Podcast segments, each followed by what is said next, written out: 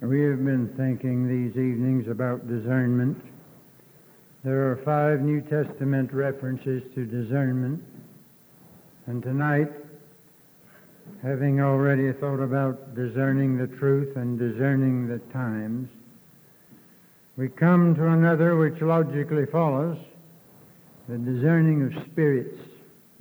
One of the gifts of the Spirit is just that, 1 Corinthians 12:10.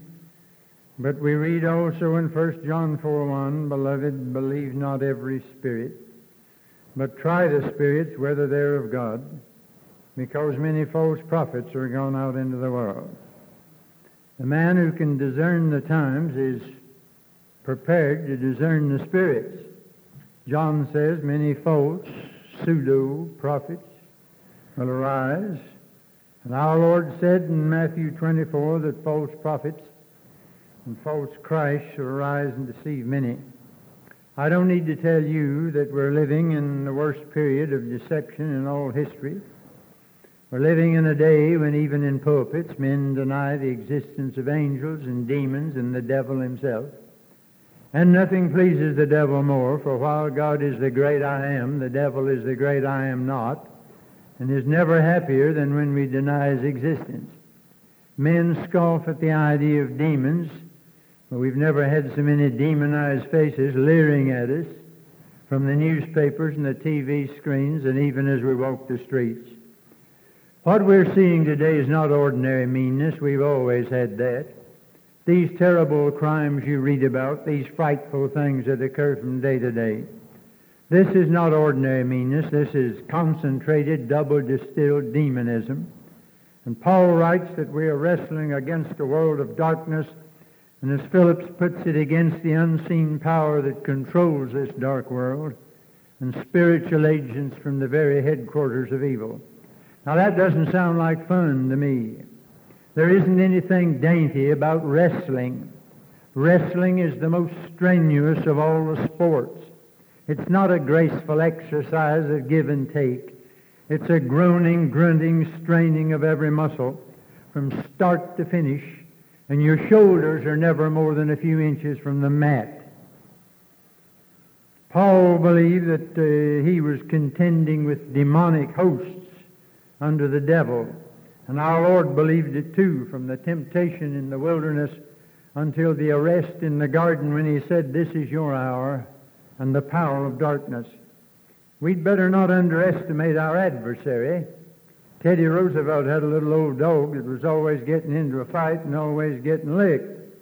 Somebody said he's not much of a fighter, is he? And Teddy said, oh, yeah, a good fighter, just a poor judge of dogs. One reason we get licked today so often in spiritual combat is because we underestimate the foe. Satan is the master deceiver, and he's disguised as an angel of light and does more harm that way than ever he does as a roaring lion. He mixes the tares with the wheat so that only the angels can distinguish them. Shows up in Jannes and Jambres every time Moses performs a miracle. He uses uh, so many tricks and confuses us like the driver ahead of us on the highway who makes a left turn on a right blinker. We've got a lot of preachers doing that today. You can't tell they're not going the same way that they're uh, sermon sometimes would indicate. The devil specializes in simulation. A hypocrite is a play actor. The sin against the Holy Spirit lay in attributing the work of God to the devil. But we may be seeing today the work of the devil attributed to God. I'm more afraid of a false revival today than I am of no revival. A false gospel and false evangelists and false converts and false joy I'm more afraid of that than no revival at all. And we may see more of that that will seem so genuine that it'll deceive or would the very elect. Many church leaders will endorse it. And other good folks will be afraid to oppose it for fear they might be fighting against God. The farther we get from reality, the more we go into make-believe in the professing church.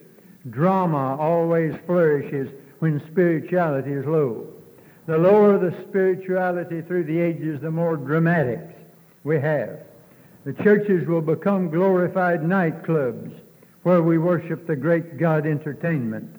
How frantically we plunge around in all directions today, trying to popularize the gospel and fall on some new trick to try to tantalize a few worldlings out.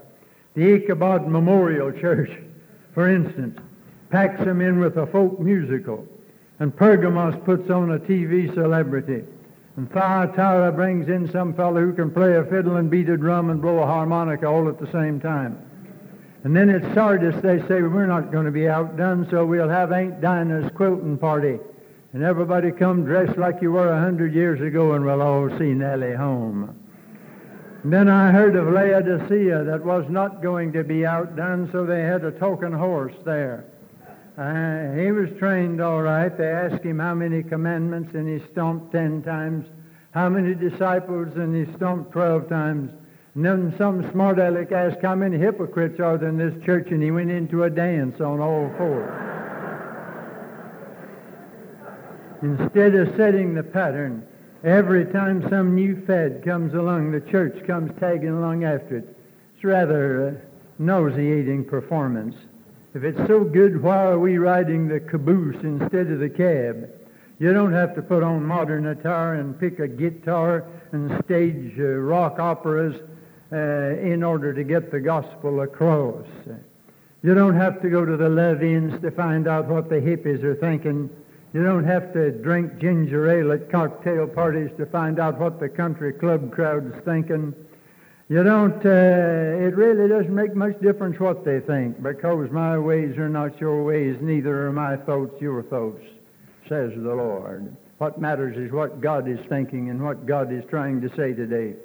And then, of course, in this nervous, jittery time, we're living on excitement, and it gets over into the church. Somebody asked old Bishop Candler a long time ago, do you think the holy rollers will get to heaven?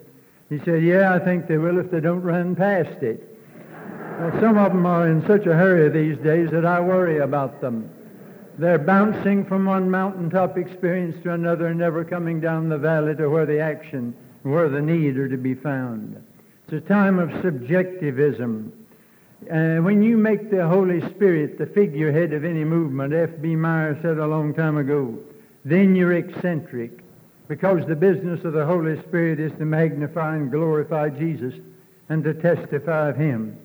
I know that a long time ago, back in the 30s in Charleston, how my own life was blessed by a book, The Deeper Experiences of Famous Christians and how the Lord brought me to John 7, 37, 39 with regard to the work of the Holy Spirit, the filling of the Holy Spirit. I've read the books, and you have too. We've been down through all of them from Hannah Whitall Smith's uh, Christian Secret of a Happy Life, Trumbull Victory in Christ, Hudson Taylor's Exchange Life, Watchman Nee's Normal Christian Life, and uh, Ruth Paxson's Life on the Highest Plane, McConkey and Meyer and Murray. And now we've got Jack Taylor, and thank the Lord for him. I'm going out to be with Jack for a week or a little later on. But, beloved, even these things, and I'm for them, but even these things can, can become a sort of fad. The New Testament epistles do not major on special experiences. Somebody has said the greatest hindrance to real Christian experience is too many experiences. If you will think that one over, it might enlighten you a bit. Uh, some of the best Christians I've ever known hadn't read a book on the victorious Christian life. I think about my old daddy. He was just plain faithful. He traveled the old T&O. I used to ride the trains, the B&O and the C&O, but the greatest road in the world was the T&O, trust and obey. And Father traveled that one. He was just plain faithful in the little old country church, building a fire in that little old stove on a cold winter morning, the first one to get there. Never missed a service. The preaching didn't have to be great. The weather didn't have to be good. He was there however he felt and whatever the weather, whether the weather be good or whether the weather be not, whether the weather be cold or whether the weather be hot. Whatever the weather, he weathered the weather whether he liked it or not. He was there all the time. Just plain, ordinary, faithful. He didn't go around with a great big button that said, I'm a Christian, carrying a Bible as big as a Sears and a Roebuck catalog. Just a Christian. Just a plain Christian. It is a trick of the devil today to get a lot of extremism stirred up on the Holy Spirit to scare us away from the real thing. Don't you be scared away from the truth about the Holy Spirit because of any error. Don't be so scared you'll get out on a limb that you never get up the tree. There's a danger there. I know we have a lot of books now about the devil and about demonism, and I'm a little afraid of some of that because if you read too many of them, you want to look under the beds at night before you go to bed. Keep your eyes on Jesus. There are two extremes today. There's one crowd that says everything's all wrong, and they're wrong. No preacher's good enough, no church is good enough. Ever learning and never able to come to a knowledge of the truth. Always changing labels on an empty bottle. And then there are others who say everything's all right, and that's wrong, too. Tolerant, they say, let's forgive communism, let's forgive everything. But uh, ex-Congressman Judd said a long time ago, Jesus forgave the penitent thief, but didn't forgive the other one. And so there's a very sweet tolerance nowadays that thinks its mind is broadening when it's just its conscience stretching. My Lord said to the church, Thou sufferest that woman Jezebel. Now, suffer there doesn't mean to hurt. It means you put up with that woman. You ought to get rid of it. We are judged today as much by what we tolerate as by what we practice. There are those who say we need liberals and fundamentalists both in the church, but the same fountain cannot send forth both bitter water and sweet. We have room in our church for everybody. That's too much room. That's more room than the New Testament ever had. That's like saying, I'll drink the milk. There's a little strychnine in it, but most of it's milk. Go ahead and drink it. That won't hurt you any. A little leaven leaveneth the whole lump. You start out tolerating the devil, and you'll soon endorse the devil. Everything's not all wrong. Don't get under the juniper like old Elijah, saying, Lord, all the good folks are gone but me, and I'm not feeling so well myself. And then there are others who uh, need to remember that everything's not all right either, because my Lord said to some of the churches, I have this against thee. When have you ever asked yourself, Lord, what do you have against me? When has your church ever asked the Lord, what do you have against us? Jesus has something against some of us today. And only spiritual discernment can give us a balanced view in a time like this. I have only one, I have only time to mention one facet of this tonight. Everywhere I go, I'm hearing the question now, are we having revival? You're hearing it too. There's a lot going on. Is this revival? Well, the question is its own answer to begin with because it implies doubt and uncertainty. If we ever have a revival, we'll know it. A genuine work of God is always self-authenticating. It bears its own credentials, and it doesn't need a conference of experts to identify it if it ever comes along. If we were having revival today, there would be a return to the authority of the Bible as the inerrant Word of God. Some of the brethren who are battling for orthodoxy ought to major on calling the church to repentance. Because when the church repents, she forsakes her doubt and her liberalism, and it doesn't have a leg to stand on. And what argument could not possibly accomplish comes naturally or supernaturally when men turn to God. The Great Welsh Revival, for instance, do you realize that it just about cured that country of liberalism as a sort of an indirect result? And it was said in one of the leading papers over there, the revival is largely a protest against the philosophic Christianity preached by the ministers whom Welsh university colleges have trained. The revival of 1904 released many a minister and others from the grip of wrong doctrine and checked the advance of various forms of religious heterodoxy. Beloved, orthodoxy itself needs a revival today. You can be as straight as a gun barrel theologically and just as empty as a gun barrel spiritually.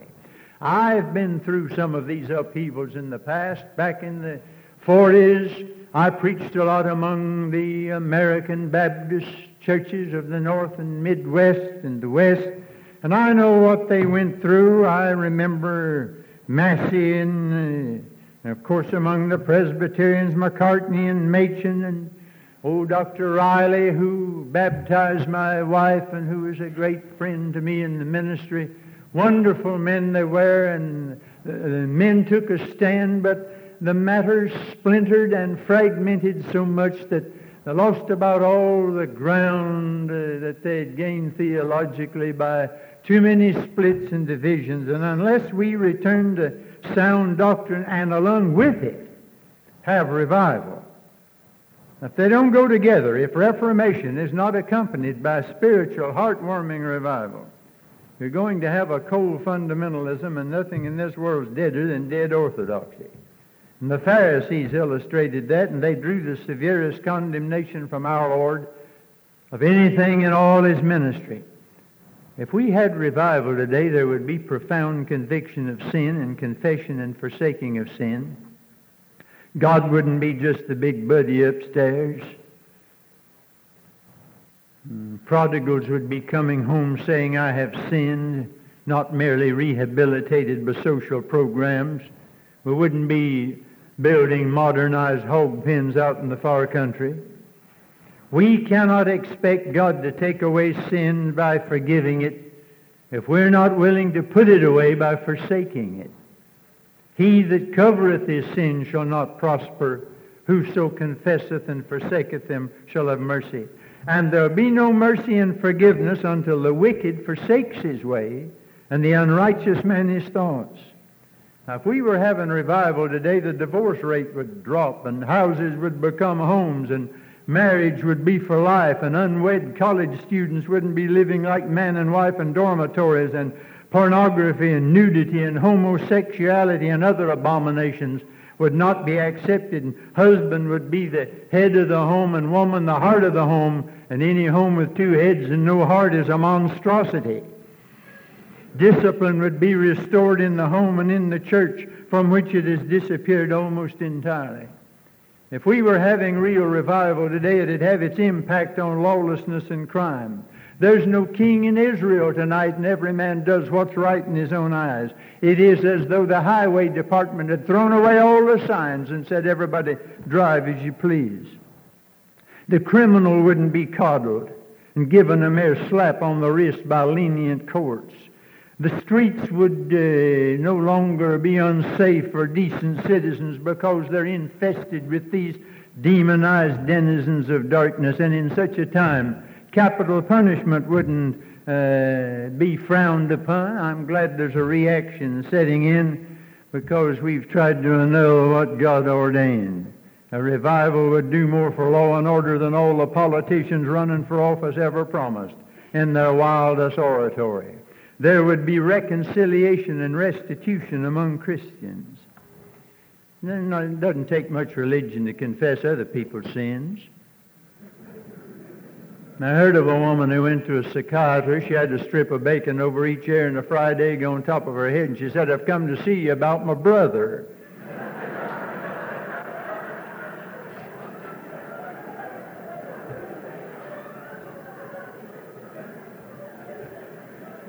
I heard a woman say some years ago she was teacher of a ladies' Bible class for 10 years before she ever got right with God.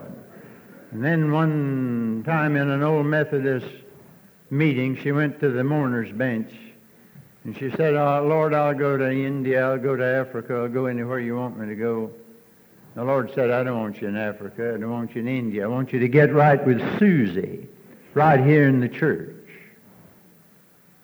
She said, I hadn't thought about that said, I started over. Lord, I'll go to Africa. She said, I'd rather go to Africa than get right with Susie. And the Lord said, no, you got to get right with Susie right here in the church.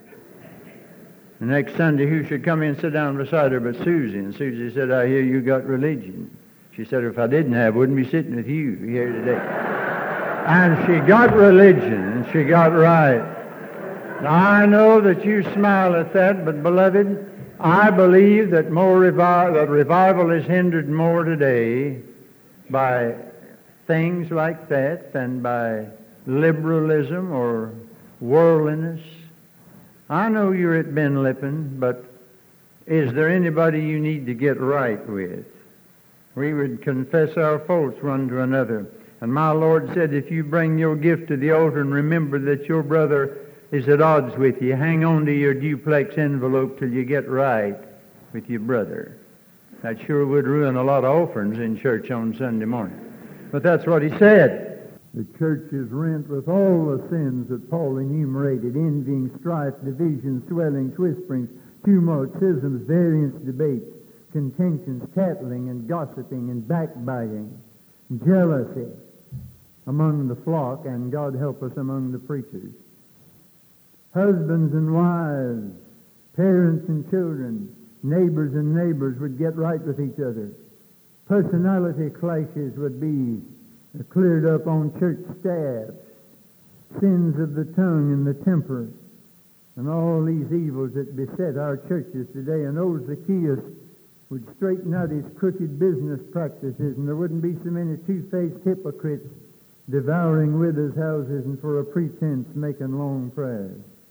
If we had real revival today, there'd be a decline of worldliness in the church. One doesn't hear that word anymore. I know that I'm frightfully old-fashioned tonight.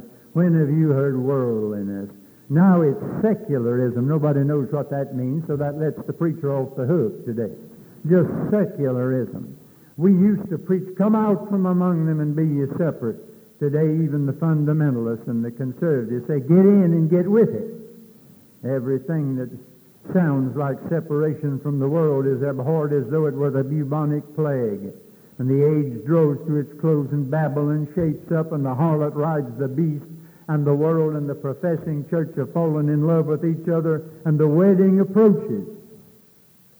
There was a time when preachers thundered against specific sins. Now even church covenants no longer name any specific sins. They say that isn't uh, right anyway, so they just say all evil, and that leaves everybody to interpret that to suit himself. Not uh, particularizing, you see, just generalizing. When are we going to learn all over again that whosoever will be a friend of the world is the enemy of God?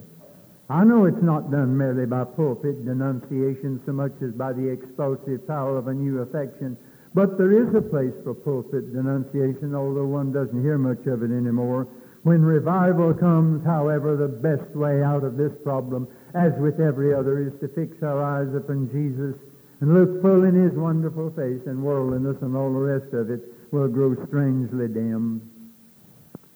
We had a real revival. There'd be an outbreak of original New Testament Christianity.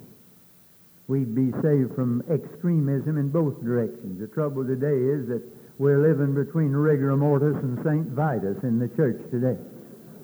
We're freezing or frying, one of the two. On the one hand, the living faith of the dead has become the dead faith of the living. You have a Christless churchianity on one side and a churchless Christianity on the other, where the hippies say they like Jesus, but they don't like the church. Jesus loved the church and gave himself for it.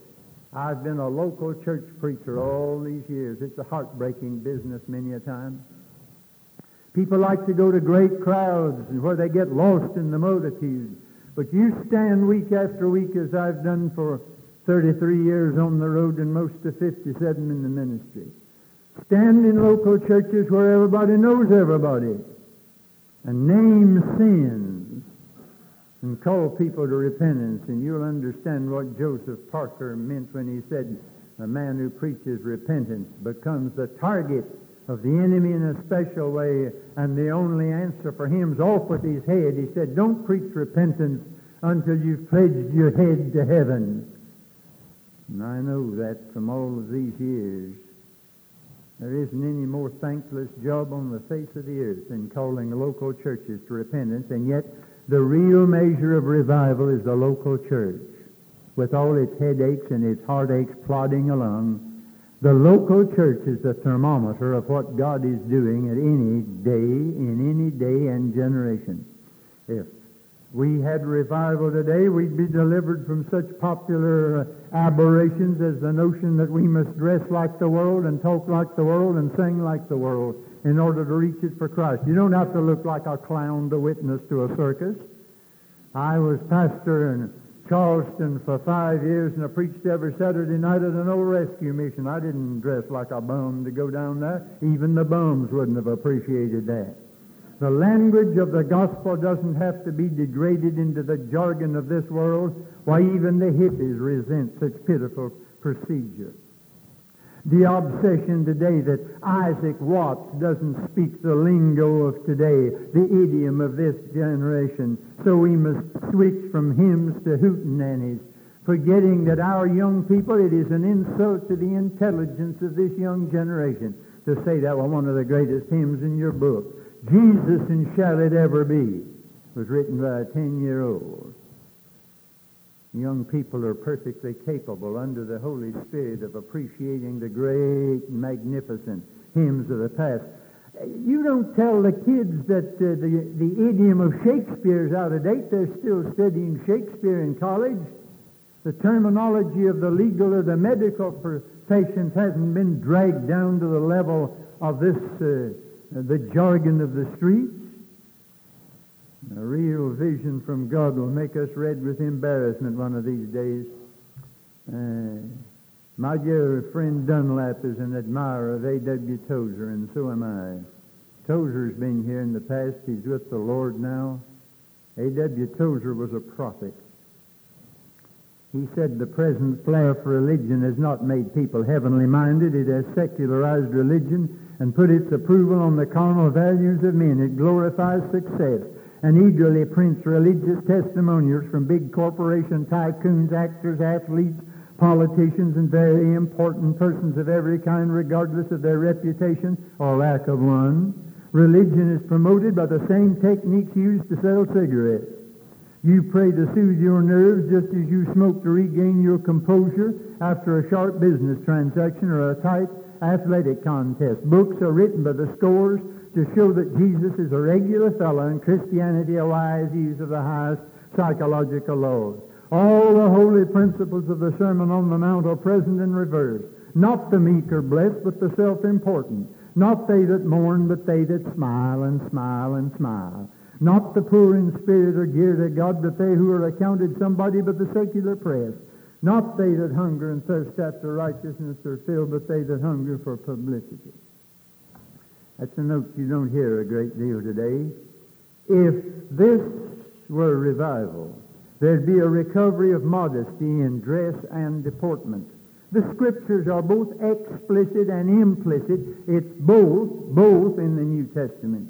Christians ought to be different in appearance and set a standard for a sex-crazy generation. I know that people say, well, what matters is not uh, uh, what you wear, but your heart. Yes, friend, but they don't see your heart. They see you. If we ever have another revival, I think hair lines will go up and hymn lines down. I didn't expect many amens on that part of the sermon. There's no evidence of freakishness in the appearance of Jesus. He set no weird standards in haberdashery or haircuts. If this were that, Christians would attract no special attention either way as dudish or dowdy. Paul wrote to Timothy and warned him about three trends. You measure a thing today, beloved, not by what it is in itself, but by which way is it going and where I go if I go with it.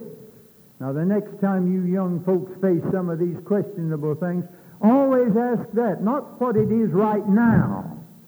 I have question and answer periods with young folks, and I have a better response with them than I've ever had in all these years.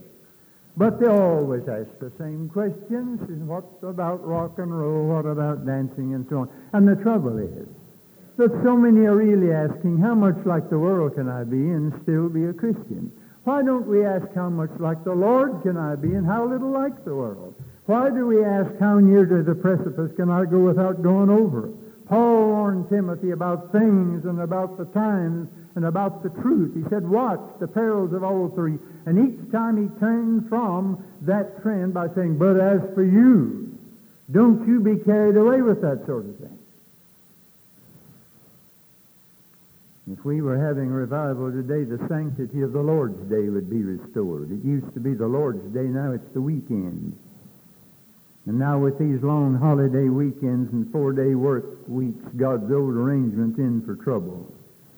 my crowd, my denomination, some time ago in Kansas City, put together a new statement of their faith. I don't think most of them know what it is, but uh, with regard to the Lord's Day, it says we are to refrain from all secular employments, works of necessity and works of mercy being accepted. Now, Sunday football would hardly qualify as a work of necessity and certainly not a work of mercy. But I don't hear anybody saying anything about that.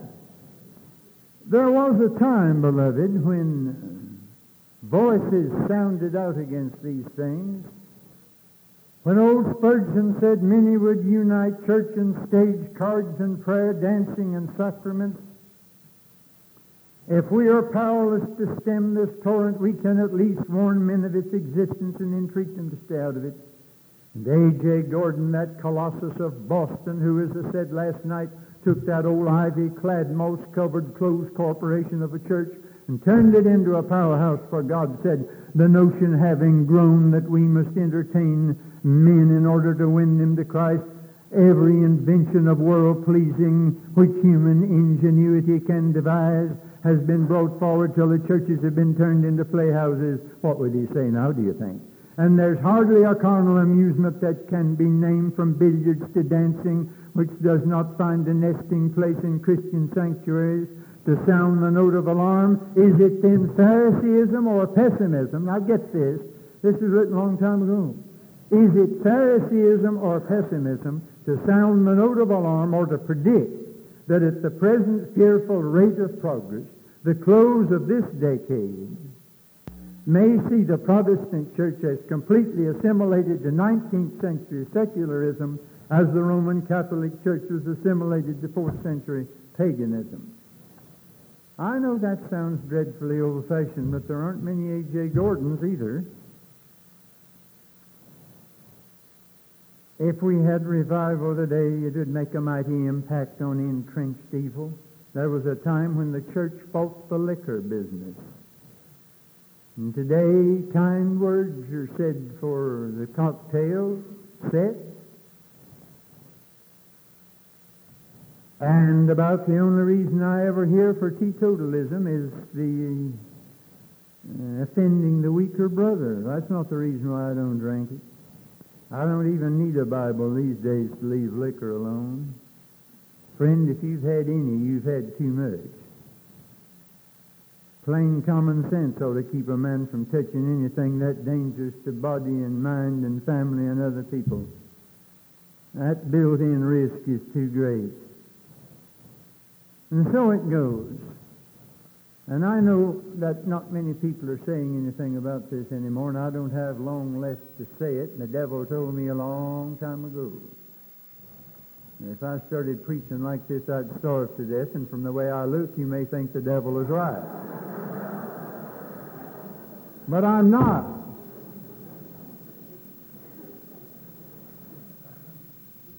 And I'm carrying on today and under extreme difficulty, but